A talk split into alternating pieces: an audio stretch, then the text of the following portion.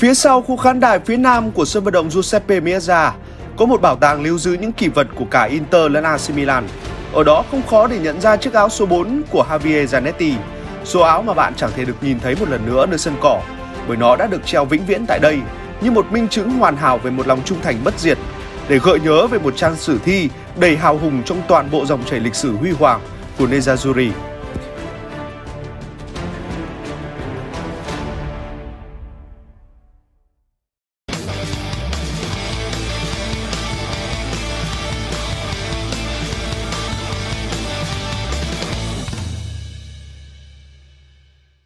Javier Zanetti sinh ra ở khu bến cảng phía nam, thành phố Avellaneda, Buenos Aires, một khu vực đa phần tập trung dân lao động nghèo.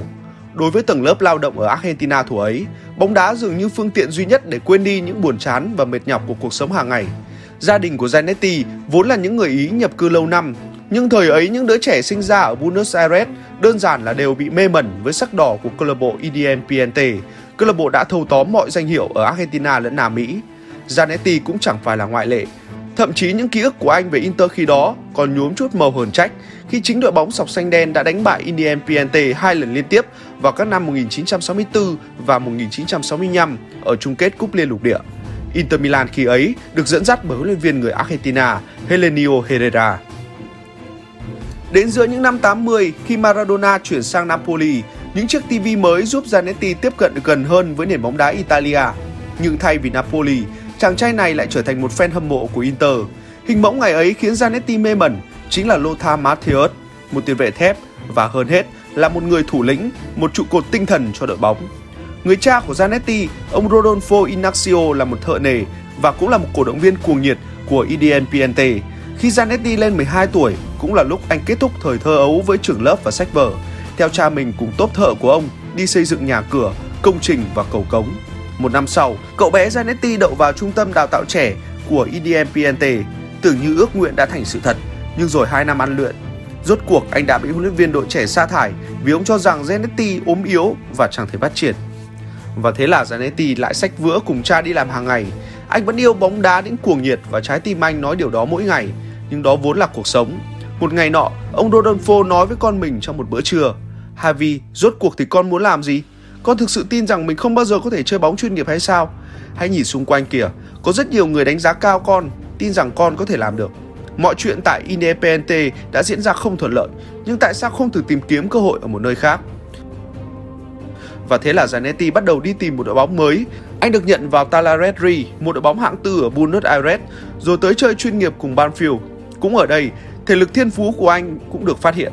Zanetti chẳng khác gì một chiếc máy kéo, hồi còn phụ cha khi mỗi người thợ chỉ xách trung bình 300 chiếc xô một ngày, thì Zanetti xách đến tận 500 xô mà vẫn còn rất đỗi sung sức. Màn thể hiện trước những câu lạc bộ hàng đầu ở giải Argentina thời điểm đó đã giúp Zanetti lọt vào tầm ngắm của những đội bóng lớn tại đây. Cơ duyên đưa Zanetti đến với Inter Milan nằm ở một cuốn băng tư liệu.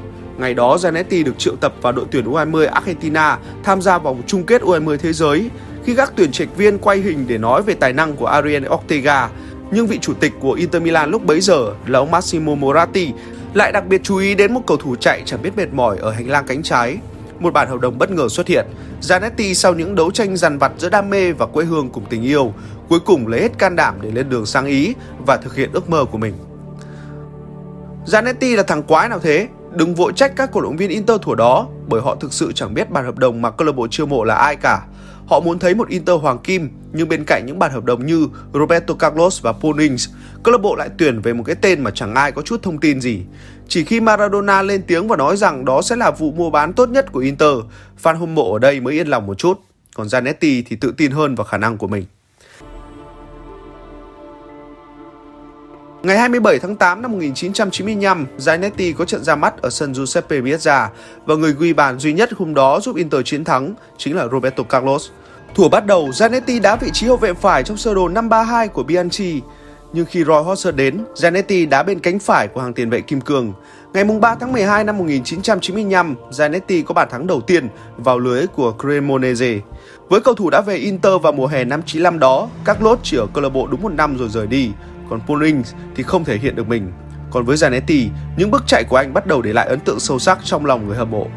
Sau thất bại khó quên trong loạt luân lưu với Schalke ở chung kết UEFA Cup, mùa hè năm 1997, Inter Milan chiêu mộ cầu thủ xuất sắc nhất thế giới lúc bấy giờ, Ronaldo de Lima. Mùa giải năm ấy, Gigi Simoni tiếp quản chiếc ghế do Roy Hodgson để lại. Nếu hỏi Zanetti rằng đâu là kỷ niệm đẹp đẽ nhất của anh trong màu báo của Inter, thì nó phải là trận chung kết UEFA Cup với Lazio vào ngày 6 tháng 5 năm 1998. Khi ấy, chính Inter Milan vừa để mất Scudetto vào tay Juventus vài ngày trước đó, nhưng họ vẫn có cơ hội duy nhất để đem về một danh hiệu khác cho mình. Và cửa ải cuối cùng mà Zanetti cùng những người đồng đội phải vượt qua chính là Lazio. Phút 60 của trận đấu, Zamorano đánh đầu chuyền bóng và Zanetti tung cú sút bằng bá ngoài từ cự ly 16m, đưa bóng bay vào khoảng không giữa xà ngang và cột dọc, nơi thủ thành Lazio không thể chạm tới, giúp Inter Milan có danh hiệu đầu tiên dưới triều đại của Moratti. Anh vỡ òa trong hạnh phúc, chạy khắp nơi mặc kệ các đồng đội đang đuổi theo. Đối với Zanetti, cho đến hiện tại, đó vẫn là bàn thắng quan trọng nhất cuộc đời anh. Bàn thắng vừa như mối tình đầu sẽ luôn bất tử trong tâm trí, bàn thắng mở ra sự tái sinh của một Inter vĩ đại.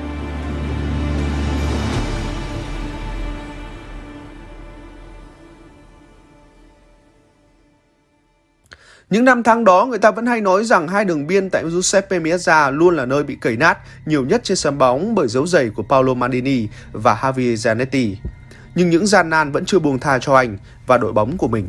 Một năm sau, Zanetti thi đấu cực hay để khóa chặt Ryan Giggs đang vào độ chín của sự nghiệp. Nhưng rốt cuộc Inter vẫn dừng bước trước Man United ở tứ kết của Champions League. Nerazzurri kết thúc mùa giải một cách vô cùng tệ hại ở vị trí thứ 8, kém đội vô địch AC Milan tới 24 điểm Thậm chí Inter còn không được dự cúp châu Âu mùa giải sau đó bởi họ đã thua Bologna trong loạt đấu playoff. Mùa hè năm 1999, Zanetti được trao lại trước băng thủ quân từ Giuseppe Bergomi. Trước đó chưa bao giờ có một người Argentina trở thành đội trưởng của Inter. Tuy nhiên mọi thứ vẫn thật suối quẩy với đội bóng sọc xanh đen. Ronaldo dính chấn thương nặng ngay vòng đấu thứ 10 và chỉ trở lại vào cuối mùa giải. Rất nhiều cầu thủ khác cũng dính chấn thương và màn trình diễn của đội bóng vẫn không được cải thiện là bao. Kết thúc mùa bóng, Inter chỉ đứng thứ tư bằng điểm với Parma và lại phải đá playoff để tranh vé Champions League. May mắn là lần này họ đã chiến thắng. Mùa giải 2001, Zanetti dính một chấn thương cơ đùi trái trong giai đoạn khởi động trước mùa giải và phải nghỉ thi đấu 40 ngày. Sau đó Inter lại phải chia tay sớm Champions League ngay từ vòng sơ loại bởi một đội bóng ít ai biết đến là Helsingborg. Marcello Lippi tuyên bố ông ấy không còn khả năng kiểm soát phòng thay đồ và chia tay đội bóng. Nhưng vị huấn luyện viên thay thế Marco Tardelli cũng chẳng thể làm tình hình trở nên khá hơn. Kết quả Inter thua Parma 1-6, thua Milan 0-6, bị Alaves loại khỏi UEFA Cup và các cổ động viên bắt đầu biểu tình.